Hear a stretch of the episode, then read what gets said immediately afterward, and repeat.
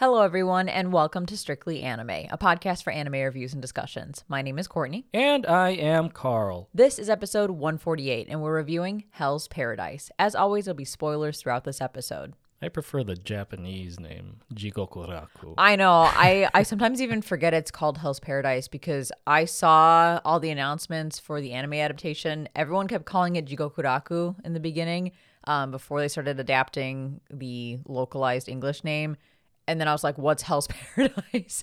And I realized it's the same thing, but you know, Jigokuraku is already ingrained, in, ingrained, Ingrained. ingrained in my brain. So from here on out, I'm going to be calling it Jigokuraku, but obviously we're talking about Hell's Paradise. But before we do any of that, I have something very important to say. Go ahead. Happy birthday.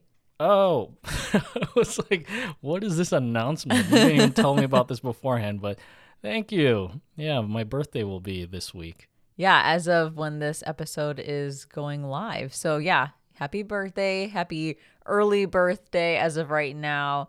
Um, yeah, I'm excited. We're going to be celebrating this next next weekend. Yeah. Or this this week. The weekend after your actual birthday. Yes. We're going to go um to a sushi place because we're fucking weebs. but yeah, I wanted to take you out somewhere nice to eat. Just the two of us. We'll have uh, a babysitter for our little baby. Um, we'll get away for a little bit, uh, and yeah, just enjoy hanging out, eating sushi, being in the city, the downtown area of the city anyway, um, and it'll be a good time. Yeah, I feel like we haven't had a, kind of date like that in a while, obviously because we've been taking care of our baby. Uh, but yeah, it'll it'll be nice, just the the two of us. Um, yeah, I decided this year to just have a, a sort of low key birthday celebration with just you and me. Uh, the past two or so years, we've had friends over to to celebrate, and it was fun, and a lot of us like got pretty litty on, on those occasions. But yeah, I think just settling down now with having a family. Not that we can't do those things anymore, but sometimes I, just like to take a break from like having these hectic things and just have a nice, quiet, relaxing evening. I feel like you've wanted a quiet birthday for many years now because every year I ask you, what do you want to do for your birthday? Do you have any plans, anything that you'd like to to do or have me put together? And every time you're like, I want to do nothing. I want to have a weekend where I do nothing. But then when it gets close to it, you're like, oh, well, maybe I'll have a party. Maybe we'll hang out with everybody. Maybe we'll drink. And it's always a, a good, a great time. Uh, but maybe this is finally the weekend, the birthday weekend where you're just going to do nothing except have a lot of sushi. Yeah, it's just tough because I know a lot of our friends, like they love celebrating things with us and, and hanging out. Uh, so I always felt pressured uh, in, in, the previous years to put together a celebration. Uh, but I think for this month or this July, it's just been crazy for us. I think we have something going on every weekend. Uh, so to plan an additional thing just for my birthday would have just been too much to put on our plate. Uh, but I think a, a, simple dinner just suffices for this year. And of course, we can celebrate with our friends on other occasions down the road, or I don't know, maybe next year. Well, I'll, I'll return to having a birthday celebration. Although I'd like to focus our energy more on our, our kid celebrating his birthday rather than rather than us putting together parties for ourselves. I know it's weird. It's going to be that shift now where I don't know if somebody asked me like what do you want for your birthday or for Christmas? I feel like I'm just going to say don't worry about me, just go ahead and buy something for our baby instead. Cuz for Mother's Day, I had a couple of people reach out saying like, "Oh, is there anything in particular you want for Mother's Day?" And I'm like, "Well, you don't have to get me anything first of all, but I appreciate it." Um, but if you do get me something, just get something for the baby. That'll make me plenty happy. Um, I already buy a lot of what I want anyway. so it's just easier and I think um, better for our, our little one to get spoiled with gifts, even when it's not a day that he's celebrating.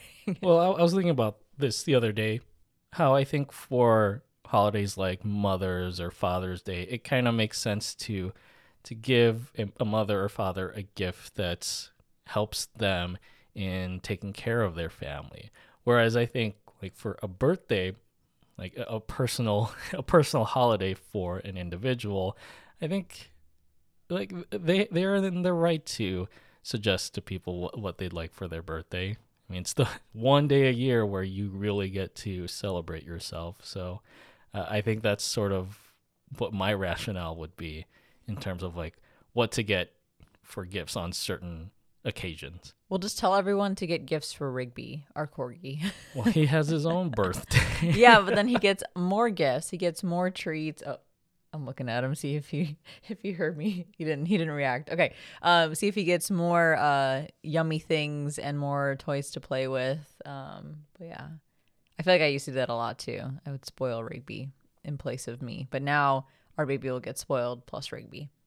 But yeah, just going back to this being my birthday, it'll it'll be a nice weekend spent in a, a quiet paradise which is a great transition into the topic of this episode, which is Hell's Paradise. Hell's like let's hope your birthday's not a Hell's Paradise, but yes, happy early birthday. It'll be a heavenly paradise. Wow, okay, very let's nice. jump into it before we make more stupid jokes. So yeah, Hell's Paradise.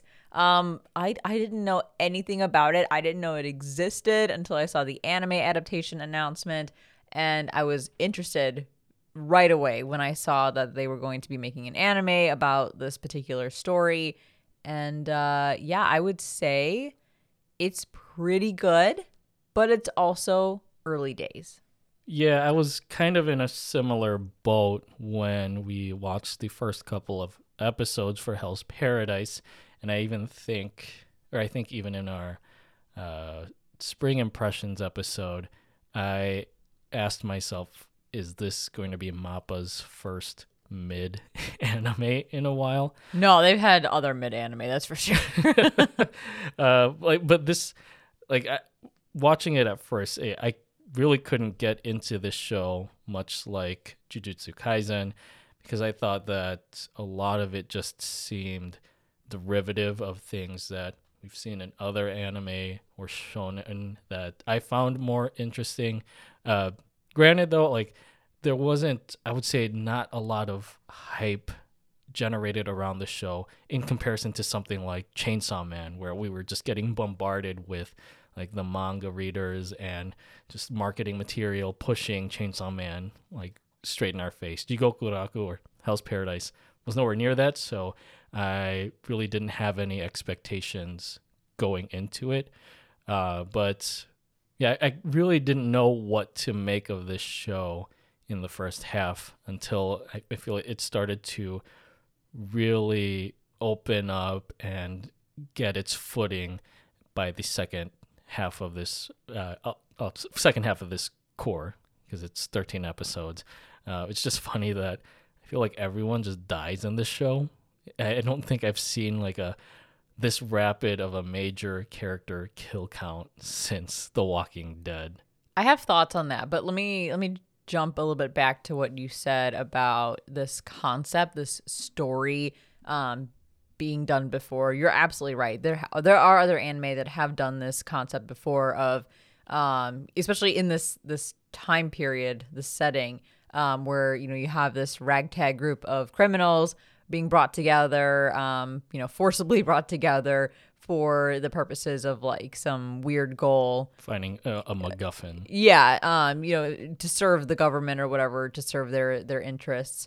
Uh, but I would say of the shows that I've seen that have that similar premise, Jigokuraku does it the best because it goes from like zero to a hundred pretty quickly. eh, Where to your point, a bunch of people just fucking die right away. People that you think might be in it for the long haul, and that's not the case. So it is very much a show where, like Game of Thrones or like Walking Dead, nobody is safe except for probably the main characters, um, Sagiri and Gabimaru. But no one else is safe. So you really don't know who's going to live and who's going to die and when they're going to die. So I do love that aspect of it. I also really, really love the environments on the island. I loved that transition in one of the earlier episodes where we go from the uh wherever the criminals are at and they're all fighting to see who's actually going to go to the island basically everything off the island we transition to when they arrive to the island and we see the color palettes, the environments with the flowers and like just everything looking so mystical and the different statues and everything and the weird creatures that are on this island. It is just a feast for your eyes the way that these environments are not only drawn and created but also the way they're colorized. It's just so nice to look at. I agree. I think it's the this premise of a hellish island that makes Jigokuraku stand out from other shonen. It didn't seem that remarkable to me until again the second half opens up with revealing these sort of layers of intrigue in this show's mysterious Shinsenkyo setting. And just its depiction of being this sort of vibrant and beautified version of a hellscape it's kind of it begs the question like why is hell so colorful in the show? Almost like a, a, perverted garden of eden. And just the way that the show builds up the mystery of the island i would say it's it's pretty fast paced it's not like the entire season was spent with the characters like trying to fight their way into the island like they go from the out outer circle into the inner circle, which that's another thing. Like I noticed, like that's a that's a trope that I know is featured a lot in anime. But when they or who was it, Hoko, the, the tree guy, uh, was explaining the layout of the island, and I saw the three rings, I immediately thought Attack on Titan. And I was like, okay, uh, there's a cliche that you know I think Jigokuraku is full of them, but I think uh, that was just more so funny to me rather than being like, oh, this is just like another derivative thing in this anime. You didn't think it was like the circles of hell? Yeah, yeah, that's a that's a good point. Uh, I, I think in that vein, this setting almost takes inspiration from like Dante's Inferno, with there being nine circles of hell and it getting rougher and more dangerous the more you go into the depths. Uh, but yeah, I think it was more so just even though we all have this picture of what hell looks like for this show, it kind of flips the script on that, where it's pictured or depicted as more of a, a beautiful place, but with a very dark origin. And I think that kind of goes hand in hand with the messages and themes that this show is trying to evoke in sort of these parallels and paradoxes and kind of like this this theme of duality which is also pretty evident in the way that each episode title is structured there's always like a, a, give and go like there's prisoner and executioner immortals and humans and and an us versus them but at the same time just like Shinsenkyo, i feel like not everything is as it seems on the surface. And that's also the case with characters like Gabimaru and Sagiri. They have like these cold blooded killing capabilities, but the former kind of uses it as a means to get back home to the love of his life, and the latter kind of struggling with the burden of taking a life. So again, it's not like everything on the surface is black and white, there's a lot of grays in between with this sort of theme of duality. It's kind of like lies are a theme as well, because you said how this island looks beautiful, but it's basically hell. I mean, it's called Hell's Paradise, but it looks nothing like the reality of being on that island. We learn as the mystery unfolds too that everything that they were told is basically a bunch of lies. Like it's it's hard to tell what is actually the truth at this point, but the mystery of the island is really interesting. And I love the deceptions, I love the lies. I'm super intrigued by like who created the island, who's running the show, um, how are they creating these really crazy creatures and godlike beings and whatnot. However, I, I will say um, the mystery, the feel of the mystery anyway, is kind of short lived at times because there's several info dumps that do become a bit overwhelming throughout the season um, especially when it comes to like the power system. When I say overwhelming, I'm thinking of like when they started to explain the power system. It kind of reminded me of how I felt overwhelmed when I was learning about Nen in Hunter okay, Hunter. I was about to say. I was like, holy shit, this is a lot. yeah, I mean that that was another thing where I felt like this anime was going off of the cliche of of power systems, and I know that's like in every shonen, but hearing it in this one, it, it was it, it just screamed nen, uh, and it uses just like a I don't know if like nen was like a, a real term for like aura or any of that sort of uh, spiritual stuff, but like we've heard of Tao, like Taoism. So I was kind of surprised that they just used a a a, a real a real real life word um, to describe their power system. But um, yeah, I, I guess the way I understood it, it was kind of like Bruce Lee's mantra of being like water. So in that sense, I just like the the simplicity of it. Like it, I know there were like stages of Tao that they had explained, but I guess for purposes of this show, like I'm glad that there wasn't a whole like arc dedicated to these characters learning Tao. Like they just presented it in a couple episodes, and that's all you needed to know. I feel like we're gonna get more info though, because they said like Tao is broken down into like all of these different things, but they only touched on like basically like the intercourse part of it. Um, so there's probably gonna be more that we learn about down the road. But yeah, I was like, oh god, here we go. Like brace yourselves, power system incoming. The other thing that made me feel like the mystery was short lived was again the, the info dumps. It was particularly the part where Gabimaru is fighting the two insect dudes, and they basically straight up just tell him everything. They're like, well, we're gonna die anyway, or well, blah blah blah. We'll, we'll just go ahead and tell you all the information you want to know. And then there's another thing too where like Gabimaru just like immediately understood how to use Tao. And I'm like, mm-hmm. where's the mystery behind like how to use this power? Um, I get he was probably exposed to it in his like clan or whatever. I think that's what they hinted at. Like he Yeah. unknowingly got exposed to it, so he kind of picks it up faster. But it was almost too quick. Like Jotaro in part three, Stardust Crusaders, when he was playing, oh, that's a baseball, or no, whatever he was playing first, Yeah. the racing Oh. game. F Mega, Yeah. Um, where he was like, I've never played a video game. And then he plays it for five seconds and he's like, oh, I, I get it now. I, it's fine. uh, so these things happen where I'm like, ooh, this mystery is there. And I'm hoping we can get like this nice slow trickle of information so that I can start to theorize what's going on in this island while you know still being strung along enough to keep my interest but then they just say here's all the information you could ever want at this point in the story. We're just going to answer all of your questions. And then i'm like oh well now i know. So now i'm slightly less compelled to want to keep learning more but there is a lot left that's holding my interest. Yeah, I, I think that also caught me off guard because it's not just Gabimaru. I feel like a lot of the other Yamada, uh, Simon, also just quickly adapted to Tao, um, and some of the other prisoners too, like uh, Chobei, who was kind of I called him like the discount Bakugo. oh They yeah kind of have similar hairstyles. the tsundere guy Uh, the blind uh, Yamada Simon Shion also caught on quickly, but I think that just comes from their own personal experience. Uh, kind of like in Hunter Hunter, like Gon didn't know that he was actually using Nen prior to his finding out what Nen is. Uh, so it's kind of like they had the experience there. It was just that they needed to capitalize upon it.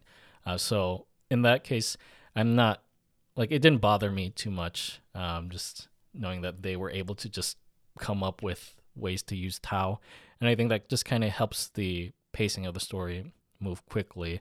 Uh, but not to kind of spoil this series' potential runtime, but I'm looking at the original run of the manga, and it ran from 2018 to 2021. So I feel like they might, or like this story is purposely going to feel like a breeze to us just because it's establishing all of these things early on.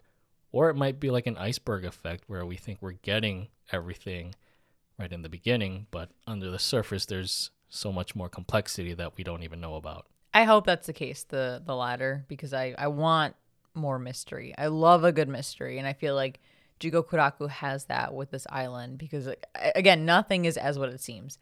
Throw throw away what is the line like? Forget everything you know about blah blah blah. Forget everything you know about this island.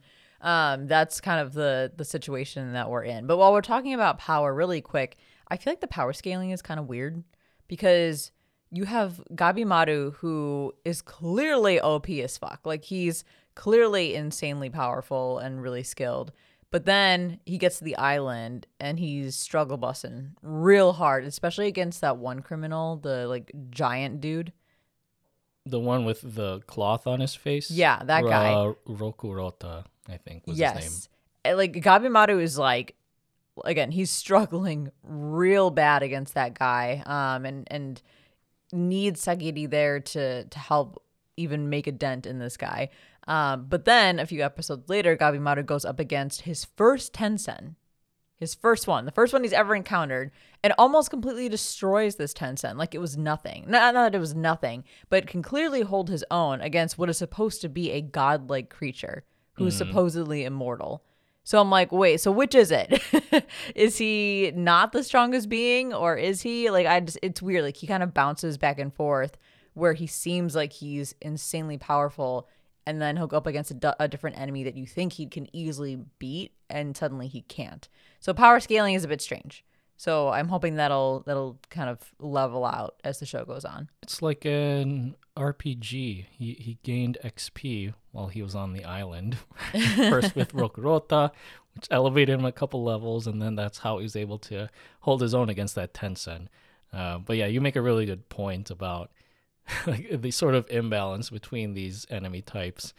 But yeah, I think it was just clearly establishing that Gabimaru is is pretty OP. Uh, and then you have that kind of bombshell ending where he kind of forgets everything. And so, what that sort of dynamic is going to look like for him in the way that he uses his powers and his abilities, I think that also sets up for a very interesting premise uh, after this season. I do have one more gripe before we really dive into this discussion. Um, and I, I just want to get it out there because it's going to be something that will come up as we talk about these episodes. And it's the the deaths that happen. So it's realistic to have the death and deaths, and it is, as I said before, one of those shows where you're not sure who's going to live or who's going to die. But because we don't spend a lot of time with these various characters, at no point did I ever feel like, holy shit, I can't believe they killed off so and so. Or like, oh my god, like I'm I'm so sad that this character got killed off. I really liked them. Every time a character died, I was kind of like, oh man, that sucks. Like I was just kind of like, oh, that yeah, that sucks, but okay, whatever. Like I didn't know you very well. We didn't spend a lot of time with you, so your death is less meaningful. Not to say that those deaths aren't important or that they didn't, you know, they weren't like heart wrenching. Okay, like This I, reminds me of a Demon Slayer Mugen. Oh my god. Guys, okay, it's fine. Like, you know, I, I could say a death isn't impactful while also not saying that it's like not important or anything. So um what I'm saying here is I'm trying to tread carefully. It's not that these characters' deaths don't have any impact on me. It's just like I, I just I'm not connected with them. So I'm still sad that they died, but I'm not like heart wrenched that they died. Because to me, they're expendable. They're expendable when we just don't know anything about them and they've been around for like a handful of episodes. Um and yeah, I just that that's all I can really say about that. So when we talk about some of these deaths, deaths as we go through the episodes, I may just have a lukewarm reaction to them because these characters came and went so quickly. Yeah, I would say there was only one death towards the end that had some sort of impact on me, but again, it wasn't like anything heart wrenching. Um, just because we've only we only have like 13 episodes to work with, and again, the pacing of the show seems like it's going through the story pretty quickly. Uh, but I guess in in a way, the way that like it this show depicts all these characters and their demises, it kind of frames it through the lens of how their goal is to find this elixir of immortality. And with that, they get the reward of being granted a pardon, or like the criminals get a reward for being granted a pardon from their offenses. And so there's sort of this enticement of of freedom for these characters. But with them getting cut down, it's like you see them all coming from different backgrounds and and different reasons, but with them having a chance at like a second or like a new lease on life and and really getting to capitalize on this newfound freedom like shows how much it means for the characters that survive like how much there is at stake with these other characters that came before them and didn't get to live to see that light of day. Does that make sense? Yeah. Um, I have more to say on that, but I feel like I should wait for the episodes. Yeah. because it's it's it's like a lot of this stuff is ingrained throughout these episodes. Um, also, really quick, flower language. I know nothing about flower language, and I know that the Tensen are based on different flowers, and there's a lot of flowers on the island. So I'm sure there's a whole concept around flower language that plays into the show. I just don't know anything about it. So Yeah, because we suck at like I can't even keep a plant plants. alive. I can keep a dog alive. Like Rigby's doing just fine, but I Mm-hmm. cannot keep a plant alive. I don't know what's wrong with me. So flower language is beyond my my understanding. I've never really dove into that, but I'm sure there are probably articles out there that talk heavily about the flower language that's most likely present in this show. One language that I can talk about, and I'm sure you can talk about, is the language of music. Hey. And so that brings us to a quick discussion about the OP and ED for Hell's Paradise or Jigokuraku. And we start with the OP, which is titled Work by Ringo Sheena and Millennium Parade. Not familiar with Ringo Sheena, but Millennium Parade, I feel like I've seen their name before with another anime. It might have been an anime that you watched, but Maybe you know I'm bad with names and titles. and I'm like maybe they sound familiar, but you'd have to like I have to like figure out which show it was. Yeah, so in, in terms of visuals for this OP, uh, a lot of blades of fire, which makes sense given Gabimaru's Ninpo. Um, you have the vibrantly colored natural landscapes of uh, of Shinsenkyo, and as with any sort of shonen OP, hints to later plot lines where it shows those flower monsters that the Tensen turn into like the Council of Tensen themselves, and then with Mei and Hoko. Uh, those were all images that I had no clue what they were watching the first couple episodes, but later on made sense. Um, but I would say like this is a, a sort of standard MAPPA opening, just coated with flashy colors and trippy imagery. Yeah, 100%. This is classic recent years MAPPA opening, especially when you get this, their favorite slow-mo shots. They fucking love Yes. slow-mo shots in their OPs, which is fine by me because they look really, really good. I love the song. I love the the music. Um, I think it was a great song choice, and that song has been stuck in my head all fucking week. um, I even told you before. I was like, the song has been stuck in my head all day. I love it. I think it's great. The visuals are really good. I would say though, after after watching the whole season, I almost feel like the OP is too cool for this show. Like it's too cool and too abstract for this show. Uh, I don't know if that's like a, a compliment to the OP or a diss to the show. I don't mean that the show's not cool, but the OP is like on another level cool, where it almost like doesn't match. Because I think about Jujutsu Kaisen's opening or Chainsaw Man's opening. Both of those were fucking cool, but they matched the cool vibe that we got from those shows. I would say Jigokuraku doesn't have a cool vibe. It has a, like an intensity to it, um, and it has like an urgency to it, but it's not a cool show. Like it doesn't have, it doesn't evoke that feeling of coolness. So I'm like, this OP is like on another level compared to what you're actually gonna get from the show. Kind of like um, your boy Kong Ming, which was like my absolute Yeah. favorite OP of last year. Fantastic opening. The show was just good though. Yeah. um, so I yeah I, I can kind of see the vibes uh you get for this show's OP. Um, in terms of the music, for me, uh, I think it's just a really grungy, in your face song that's very well punctuated by the, the guitar riff in the beginning, like with those three different uh, chords. yeah, it's fucking good. I love it. Yeah. I can hear it in my head right now. And then I think the brass trumpets that sort of kick in. That's so in good. chorus. It's so good. I love it. yeah, I, you would never think that brass trumpets and like grungy rock would go so well together. And then in terms of lyrics, uh, it, was, it was hard to kind of interpret these because this is a song that's filled with very vibrant but abstract lyrics. And from what I gather from like just reading different interpretations, it sort of uses the metaphor of work or labor in facing the challenges of everyday life, hence the name work.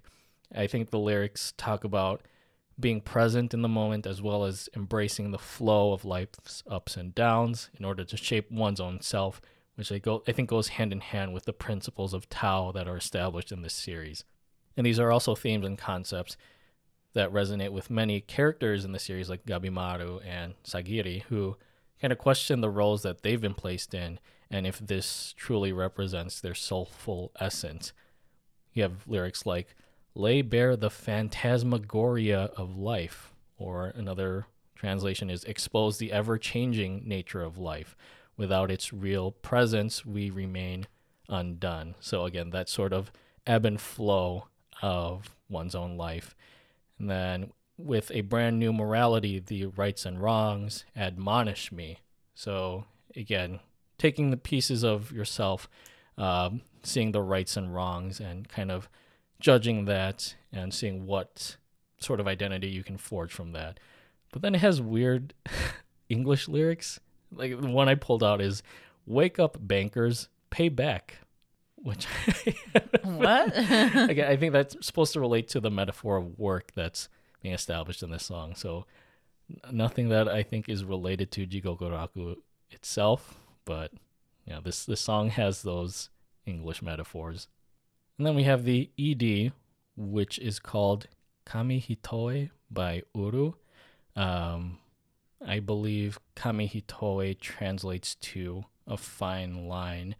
This artist I recognize because I think they did one of the EDs for Yashahime, which you watched and you put on our Spotify playlist. Uh, visuals wise, just shots of Sagiri and Gabimaru using his fiery, fiery ninjutsu or ninpo. I think it's a very Gabimaru focused ED, which kind of makes sense in terms of the song. Uh, it's like this gentle ballad that plays amidst the carnage of Shinsenkyo.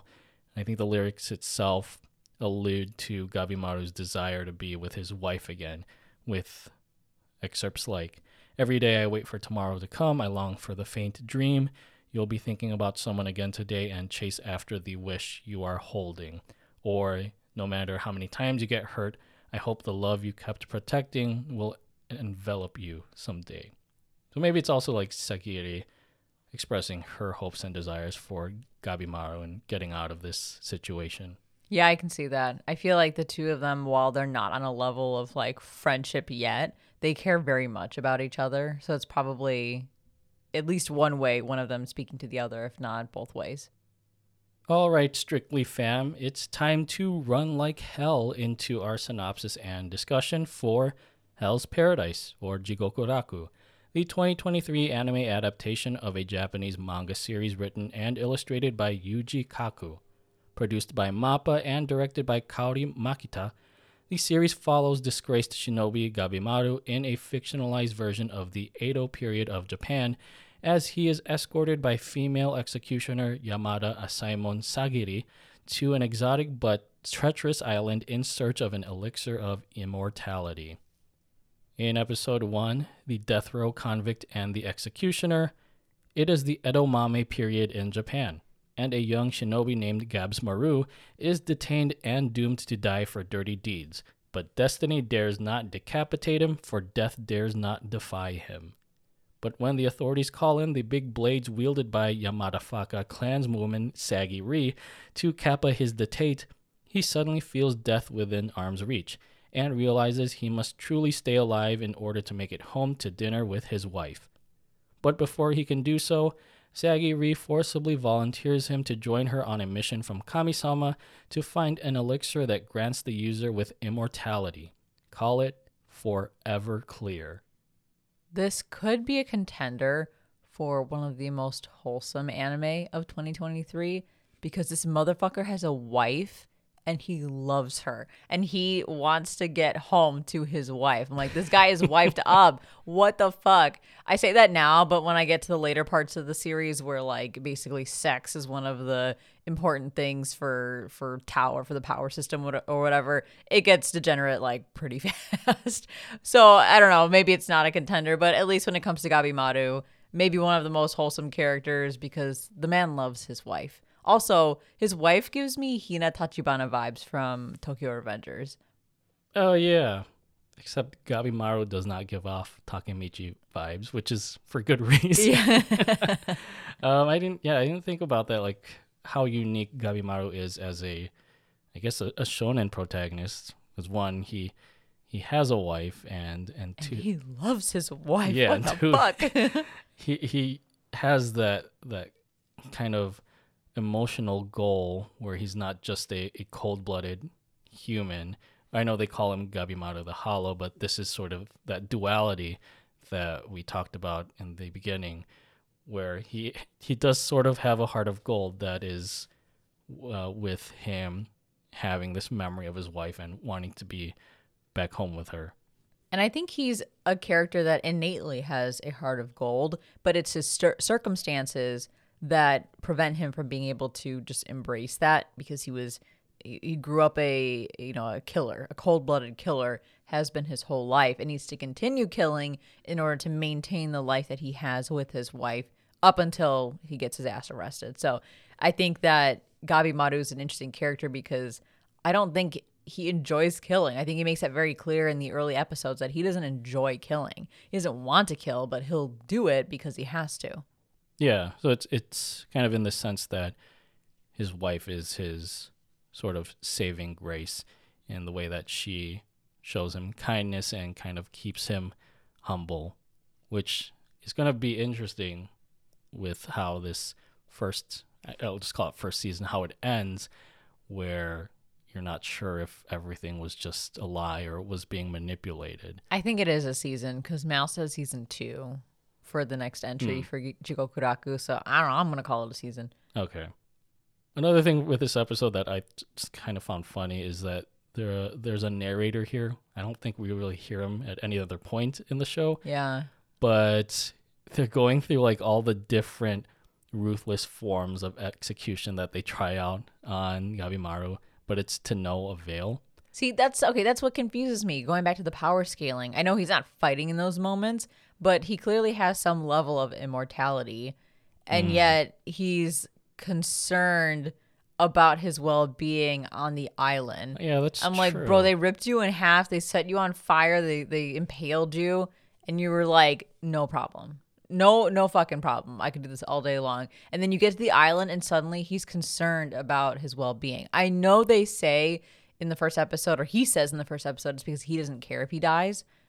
But I I can't I can't be convinced that that's the only thing that's fueling that behavior. I, I think he also doesn't think he'll die because he can't be killed.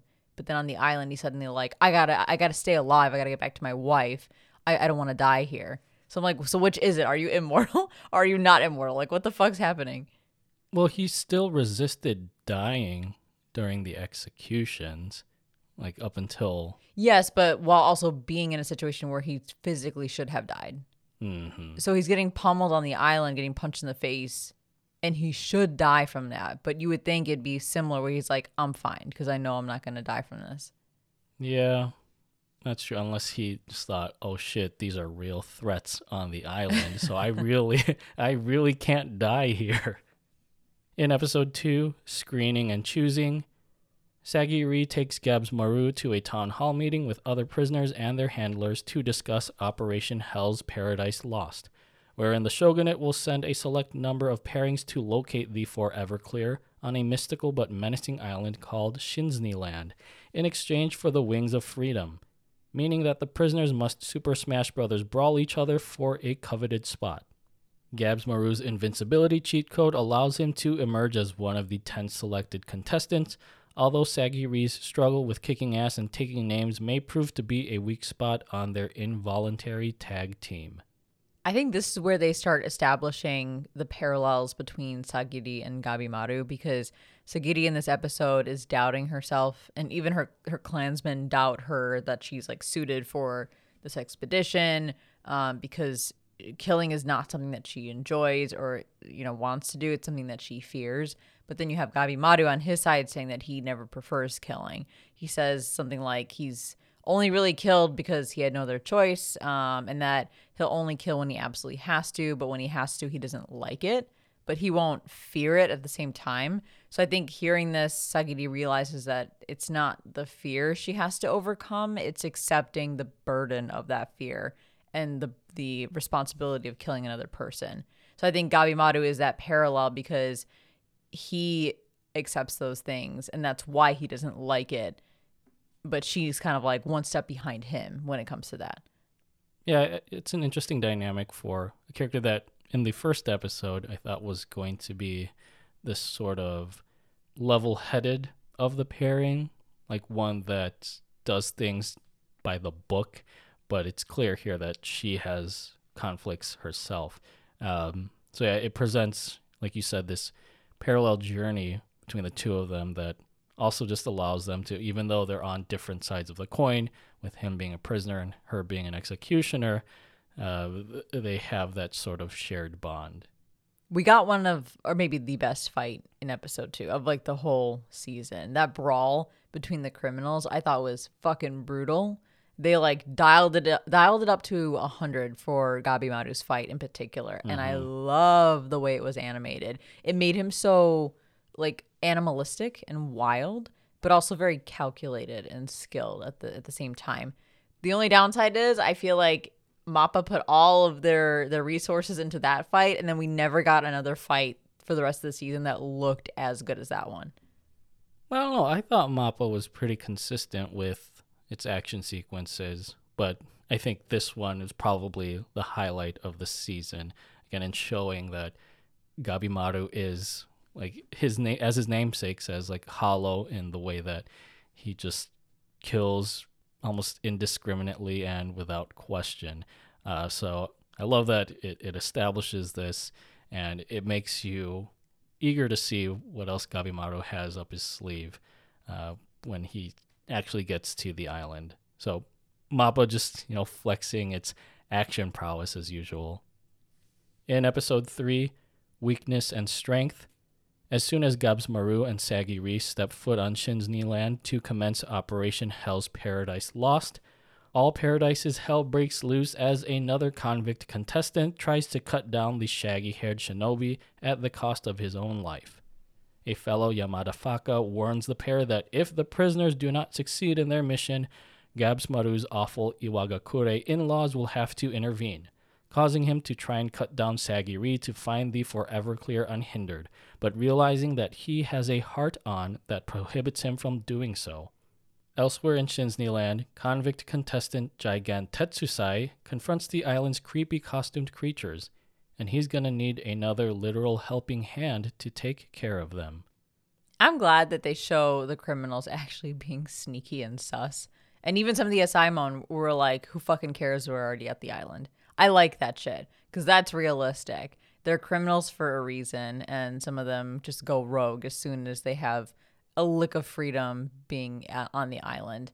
I I also really like this fight between Sagiri and Gabimaru because they don't trust each other. They don't know each other. I like that it's going to take some time for the two of them to build that trust and to be convinced by one another versus, you know, for, what is the fucking thing like the power of friendship or whatever oh, solves yeah. all the fucking problems in anime sometimes where two characters who are supposed to be at odds with each other suddenly very quickly and very easily become friends basically or allies here that's not the case and that's that carries through the whole season which i really appreciate so it's nice to see that they have these parallels but they haven't discovered them within one another yet and therefore they're going to be at each other's throats, literally. Um, because you have Gabimaru on one end thinking that he's become weak because even though he doesn't want to kill Sagiri, he feels like he has to because uh, she'll he thinks that she'll hold him back from being able to reunite with his wife.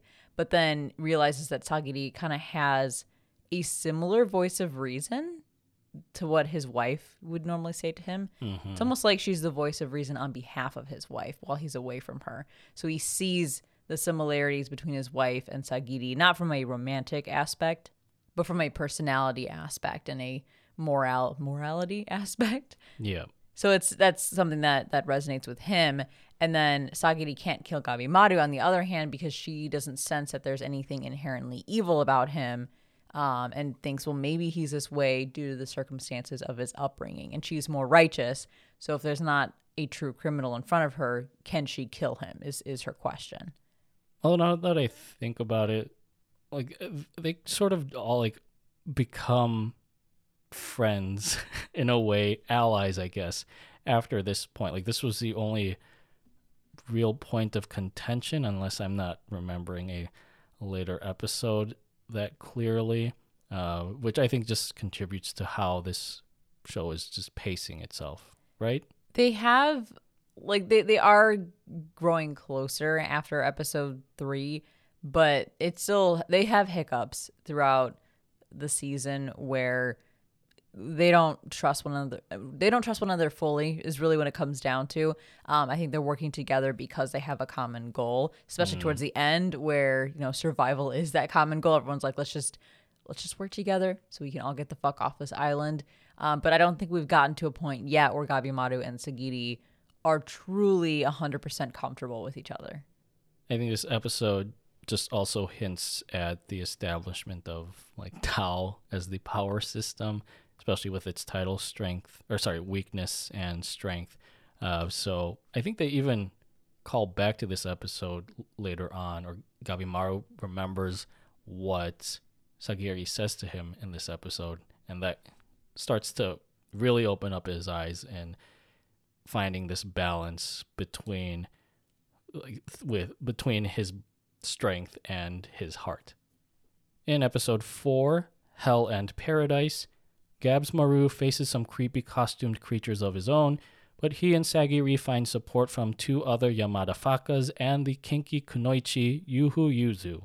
She offers to work with Gabs Maru in finding the Forever Clear after learning about the island's fucked up flora and fauna through the torment of another convict contestant the details of which I am sure contributed to Sagiri's sudden fainting spell. Meanwhile, Yamada Faka Toma and his convicted brother Chobates face another set of creepy costume creatures, but are steadfast in escaping the island to earn their Jiyu no Tsubasa. the whole sequence with Gabimaru and Yuzuriha when they first run into each other was great because Gabimaru is familiar with her and her clan and their style of trickery, and he's not convinced at all by any of her seduction attempts. And I love the part where she tries to hug him and he said, I have a wife. I'm like, let's fucking go. he knows what's up. Okay. This is great. I Gabimaru is a weird character, but I fucking love that he loves his wife. Yeah, he sticks to his principles. Good for you. And then when we get introduced to the brothers, the Bakugo ass one, the Tsundere, says what I was thinking the whole time. What's stopping the criminals from taking the elixir for themselves and becoming immortal? What's more enticing? A pardon from the government or immortality? I'm like, I don't, I, I cannot be convinced that these criminals are going to willingly get the elixir, take it on a boat with them with like one Asaemon, you know, uh, chaperoning them, and then hand over to the government for a fucking pardon. I'd be like, no, I'm taking the elixir for myself. Yeah, I guess th- that's freedom in two different senses, right? Where you you could be tempted by the lure of immortality by just taking the elixir yourself, or like in Gabimaru's case, he wants to get this MacGuffin so he can just get back home to his wife. Like I said earlier, it's just all of these characters from different backgrounds and and different stories, but all kind of pursuing a freedom in their own sense um, on this island, even though it it's gonna take a quite an adventure to to get that freedom if they even can. In episode five, the samurai and the woman, Sagiri comes to and learns from Gabs Maru that most of the island's fucked up flora are essentially samurai chia pets, and that their accompanying Yamada Faka Genji wants to relieve her of her swordsmithing duties. Gabsmaru tells Sagiri to fuck that shit, giving her the confidence to stand up to Genji's recommendation, and he is literally gutted. Meanwhile, Yamada Faka Tenza and his convicted charged Nurugai are trying to get the fuck out of this infernal dodge when the former discovers that the latter is actually a young woman, and he too is gutted, though not as bad as Genji. This episode was okay. This is the point where I started noticing some really fast pacing in some of the episodes and dips in animation quality. To be fair, Mappa's got a lot on their plate. And I'm guessing around the same time as them animating Jigokuraku, there's probably resources being allocated to Vinland Saga season 2 and mm-hmm. Jujutsu Kaisen season two. So I, I'm not surprised that Jigokuraku isn't their bread and butter of this season or of this part of 2023. But there were some notable dips in the animation quality where I was kind of like, ooh, that that sticks out a little bit. It sticks out like a sore thumb, kind of breaks my immersion a bit. It's not terrible. I know that it's it's a, it's a lot to animate stuff, but you can't help but notice when there is that that level of of difference.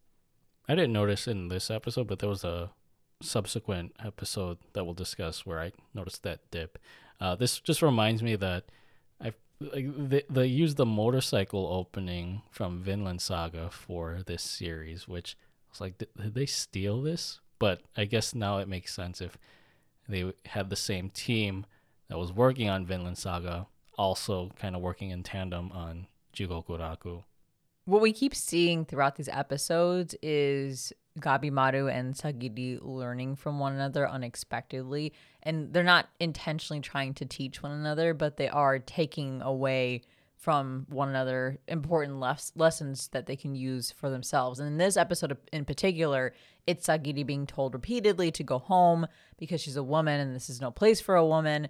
But after talking to Gabimaru, who says that he won't or doesn't give into things that get in his way on his quest to be with his wife, she then realizes I have to be the same way if I want to fulfill my goals, and then ends up standing her ground um, when it comes to being on that island and finding the elixir. So, yeah, she has moments of weakness. It's very obvious to a lot of people that she has fear that she's trying to overcome, but she doesn't let that stop her. And, but she's not in your face about it either. Like, she just overcomes her shit and then, like, moves forward. That's what I like about her. It's not like this grand thing that she like you know has some like big ass speech for everybody which she does don't get me wrong there's some monologues here and there but i like that she just overcomes the problem and then moves forward and continues to grow And what does uh, Dwight say? You need to vanquish fear.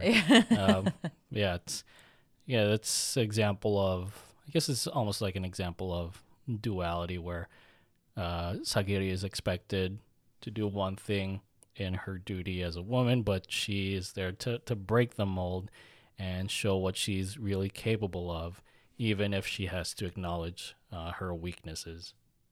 In episode six, Heart and Reason, with Genji dying a hero's death with some parting tropey speech to Sagiri, she and Gabs Maru team up to take down Genji's gut wrencher, Dwayne the Rokurota Johnson, with the shaggy haired shinobi resorting to sun breathing to suffocate the big brawly boy and allow his Yamada Faka to get a nice clean cut off his neck.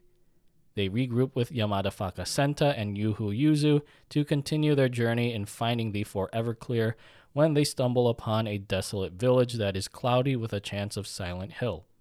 Meanwhile, Yamada Faka Toma and Chobates stumble across a porn shoot in the middle of the island's jungle, and the two interrupted androgynous lovers are none too pleased, though they are one too pleasured. this is the episode i talked about earlier where gabimaru is struggling to fight this motherfucker and i'm like why why is it so difficult for you? I get he's really tough, but have you not faced tougher? I mean, you will face tougher in a few episodes, and yet you're able to kind of hold your own. But when it comes to this brick shit house, you're not able to do it. The point is obviously to show that Gabi Gabimaru and Sagiri need to team up and can team up and work very well together. But I just I wasn't convinced because he keeps like boomeranging around when it comes to his abilities and his level of power. Yeah, I guess especially because he was able to dispatch of all of those prisoners in the original meeting with the shogunate.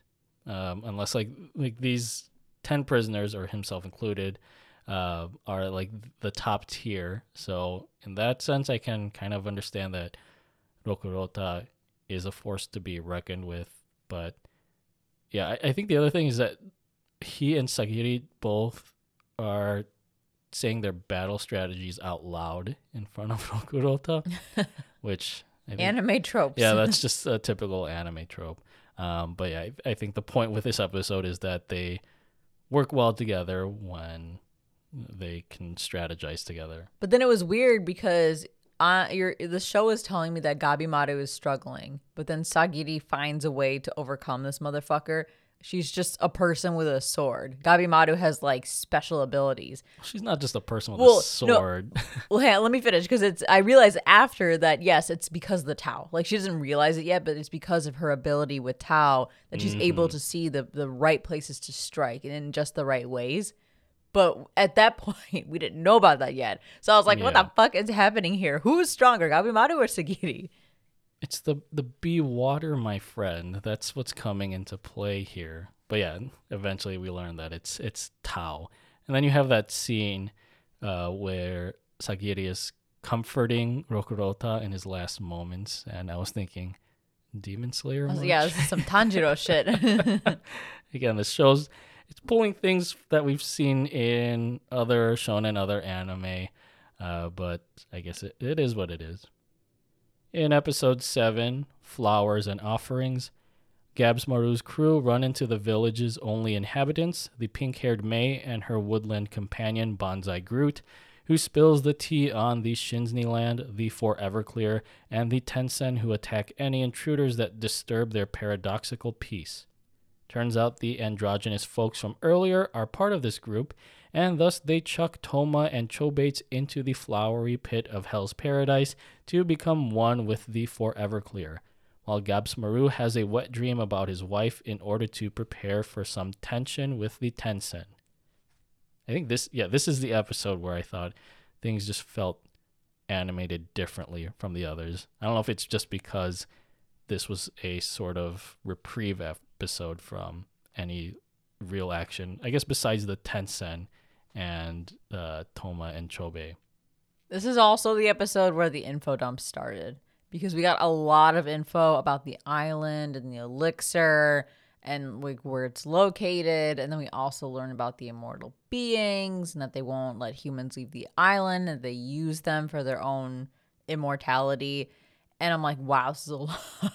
There's a lot going on here. Um but we get another moment where Sagiri continues to be the voice of reason on behalf of Gabimaru's wife when she tells him, You're wearing yourself too thin. And then Gabimaru recalls his wife saying the same thing to him. And I think that reminder helps him to then, I guess, repair his new relationship with May because he shows that he has this soft side when he recalls his wife or him telling his wife not to hide her scar and then tells May the same thing that there's no reason to hide your scar. There's nothing wrong with it. Hmm With this info dump, I realize again there's a theme of paradox here because I think Hoko, again Bonsai Groot as I refer to him as, uh, explains that I think there are Soshin, which are the creatures that they've been encountering that have like these sort of half human, half animal features. Although a lot of the creatures they look like deities, but it's odd because you would think of deities as being immortal, but the real quote unquote immortal beings on this island are the Tensen. Uh, so there's this like kind Who of look like humans. you're right. So That's a good point. Yeah. yeah, there's a, a flip here in what we perceive as to be like strong beings uh, when it's really like Soshin are nothing compared to the Tensen, basically. Also funny that the village is called Kotaku. Oh my God. Yeah. I was like, ooh, okay. yeah, get, uh, reminds me of the, the gaming website, the gaming news website. Um, this episode also just besides being an info dump had this really lighthearted vibe to it, and maybe it's again to anticipate the preparation of looming battle sequences, especially with Yuzu, who who just wants to go to the village because she can take a bath basically. Uh, Yuzu's an interesting character. Uh, she's kind of one that just she doesn't want to get involved unless she needs to, and I know like she, it's almost like she like the like the Joker from the Dark Knight. She's just there to watch the world burn, but in this episode, it, she just wants some R and R. In episode eight, student and master, we get a glimpse of Yamada Faka Tenza's former life as a street rat before coming under the tutelage of his blind mentor Shion, whom in the present rescues his ward and his convicted contestant Nurugai from a carrot top Tensen, though he is pretty sus that Nurugai might have their way with them as did his own convicted contestant. Before they can hold an emergency meeting, though, the carrot top Tensen strikes again, forcing Tenza to make a sacrifice play in order to save his mentor and prisoner turned lover, because this is how anime is supposed to hit you in the feels, even though this is some background character who had like 10 seconds total of screen time before this episode. Exactly. Okay, so I wasn't emotionally invested in Tenza. Cool character though. I, I like him a lot. And it's still a sad story. Yeah, and I, I would have loved to continue seeing more of him. I, I like I'm bummed that he died, but like I also am like, oh okay, well that sucks. Um, but it's because we we just got introduced to him like what an episode or two ago, and he's already dead. So I feel like to spend all of this time um on his backstory and to dedicate an entire episode to him felt kind of pointless unless he's going to come back somehow. And that goes that's the same for any of these characters that have died. Like unless they're going to come come back somehow, I don't know how, but you know, anime finds a way, then mm. I don't I sometimes it kind of feels a little bit pointless in this show. Yeah, that's true. Like it's established that I mean, we haven't gotten to this point yet, but Chobei is able to come back even though his body was supposed to be used for tan, like when it turns into the like flowery corpses um, but yeah, it's like I thought the redemption story for Tenza was pretty beautiful, and that he it uh, culminates in him sacrificing his life for his mentor and for his charge. Uh, it's just weird, like you said, that Nurugai is shedding tears for someone that she bonded with for only a couple hours. Yeah, although I could see that one being convincing because she basically had her entire village wiped out and she didn't do anything wrong and yet mm-hmm. is being summoned or sentenced to death basically. And here comes Tenza saying like, "No, you didn't do anything wrong." And it's probably the first bit of kindness that she's experienced since then. So I could I that one I I can see, but you're right. It's like it takes very little in a short amount of time for the two of them to become so attached at the hip. But I guess his death is just meant to be a driving force for both Shion and Nurugai to continue on their journey to escape this island. Um, with them, I guess, with Nurugai kind of having her own redemption story, and with Shion just wanting to avenge his fallen mentee or his fallen student.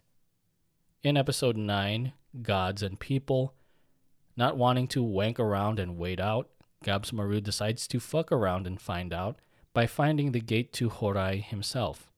But who else does he come across but Carrot Top Tensen, resulting in the two of them really fucking around and finding out.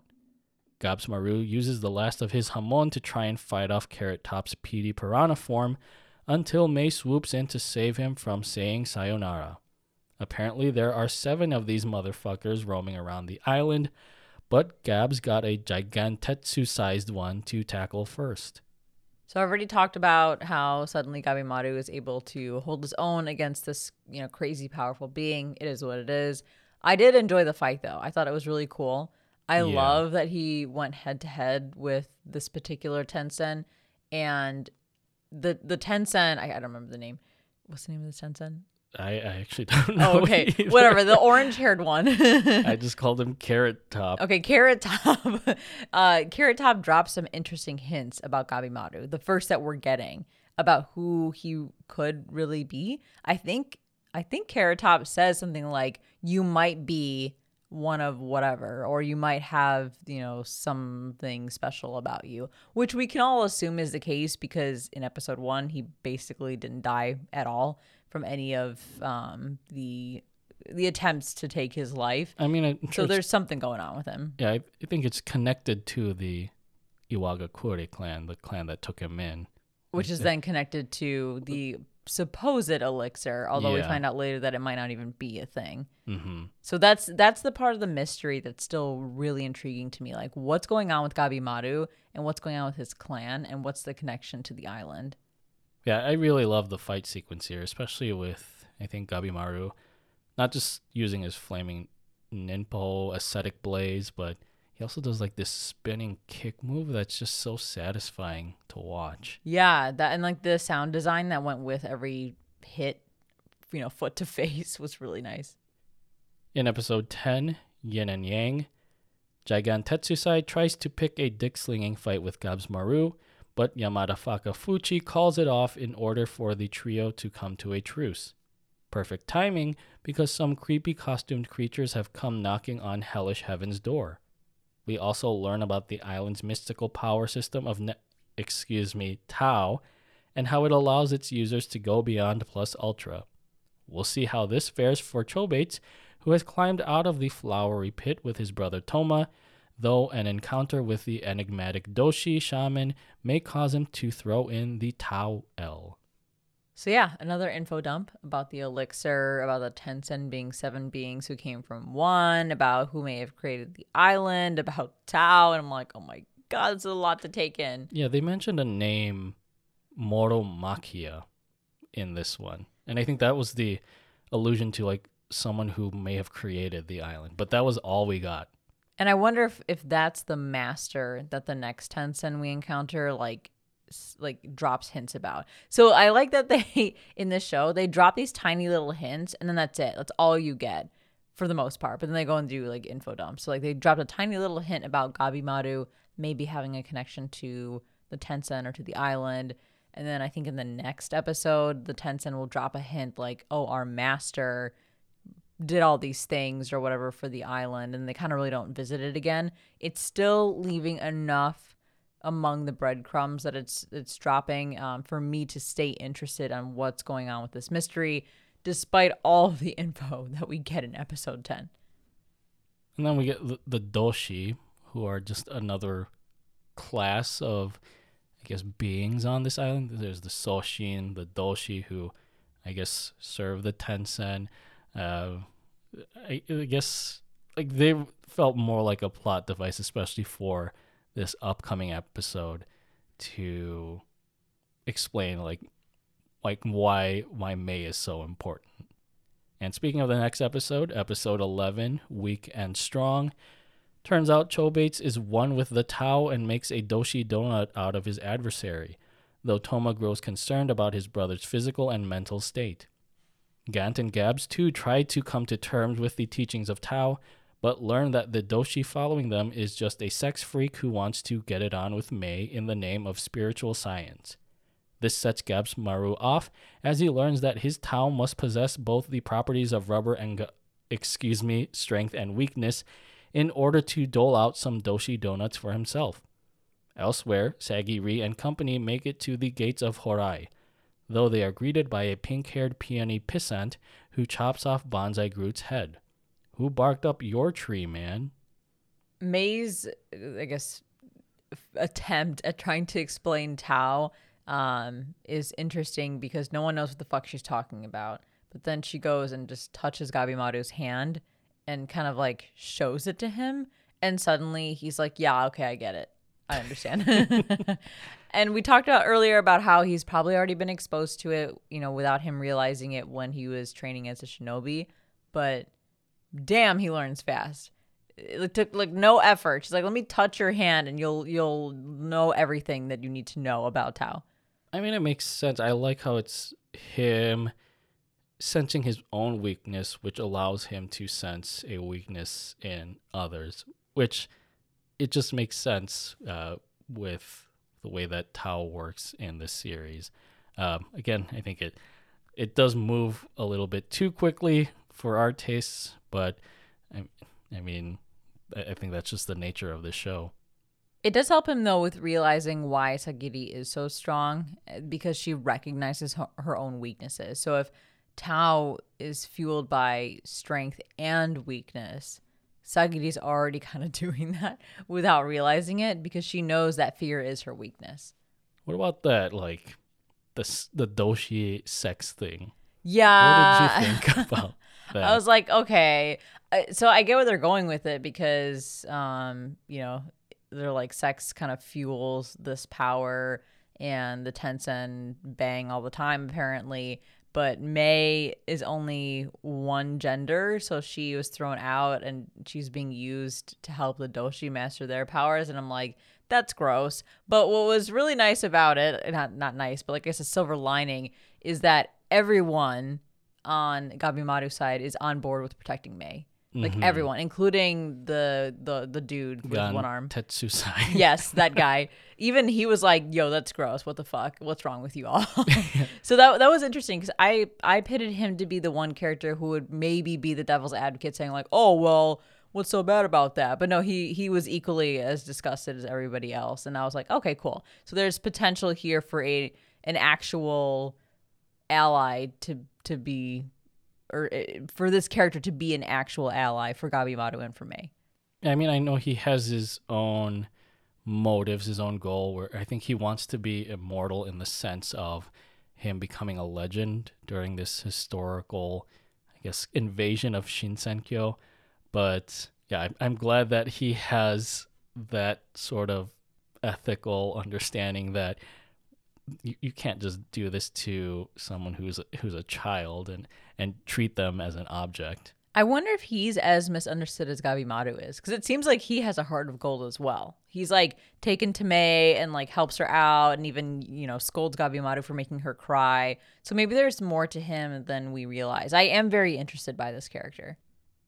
In episode 12, Umbrella and Ink, it's a biennial bloodbath as Sagiri, Yuhu Yuzu, and Senta triple tag team against the pink haired peony pissant known as Jujun, who reveals that Shinsni Land is not a place where dreams come true, but rather a whole ass horticultural lab where dreams come to die.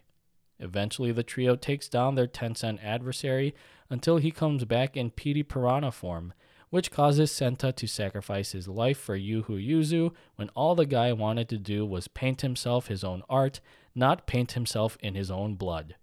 But when all hope seems to be lost, Shion shimmers in out of nowhere because it's anime, why not?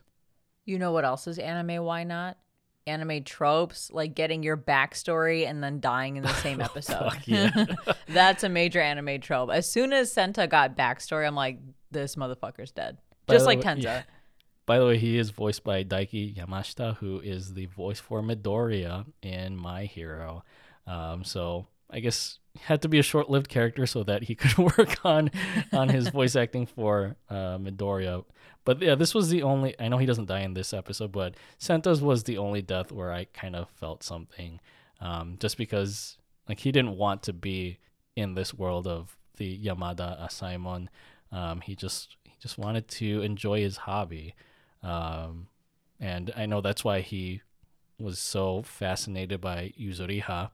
It wasn't more so like he was infatuated with her, but just fascinated by her sense of freedom. Even though I said earlier, like she just wants to watch the world burn, at least that's on her own terms. I kind of like the way he died. I found it really intriguing because he gets pierced by the flower and then flowers just like bud out of his face. That was mm-hmm. weird. That was freaky. I figured it would be like a hole in his heart and he would bleed to death or something like that.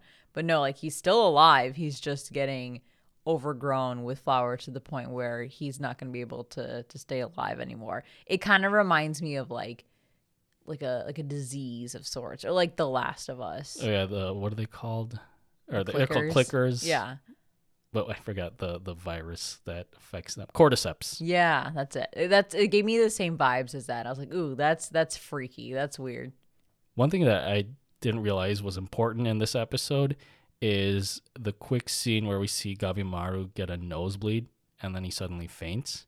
Because someone was talking about, I think it was Fuchi, the, the Yamada Simon for Gantetsusai, uh, that there's something like concerned that Gabimaru's emotion is going to affect his job, and that's where he faints. So I don't know what the connection is here, but clearly him fainting causes him to lose his memory in the next episode. Well, I think he he got the nosebleed and faints because he used too much tau.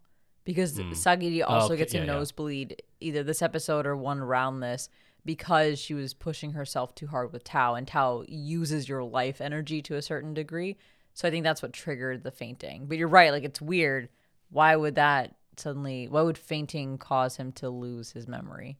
Yeah. Okay. So, uh, and I think that's the connection with Fuchi showing concern that Sagiri's or not Sagiri, uh, Gabimaru's emotion is going to affect his job. Once he faints and has that amnesiatic episode, there's no longer an emotion attached there.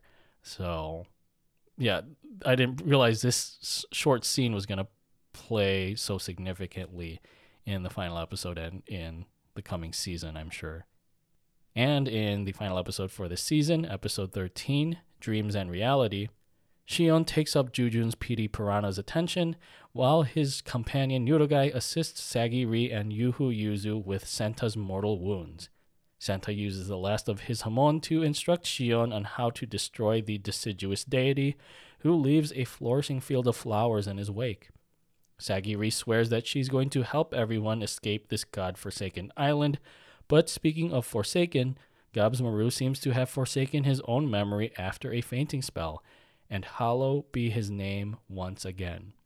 In a post credit scene, a second group of Yamada Fakas are dispatched to Shinsni Land to join their embattled colleagues, because why not send off more people to the crappiest place on Earth?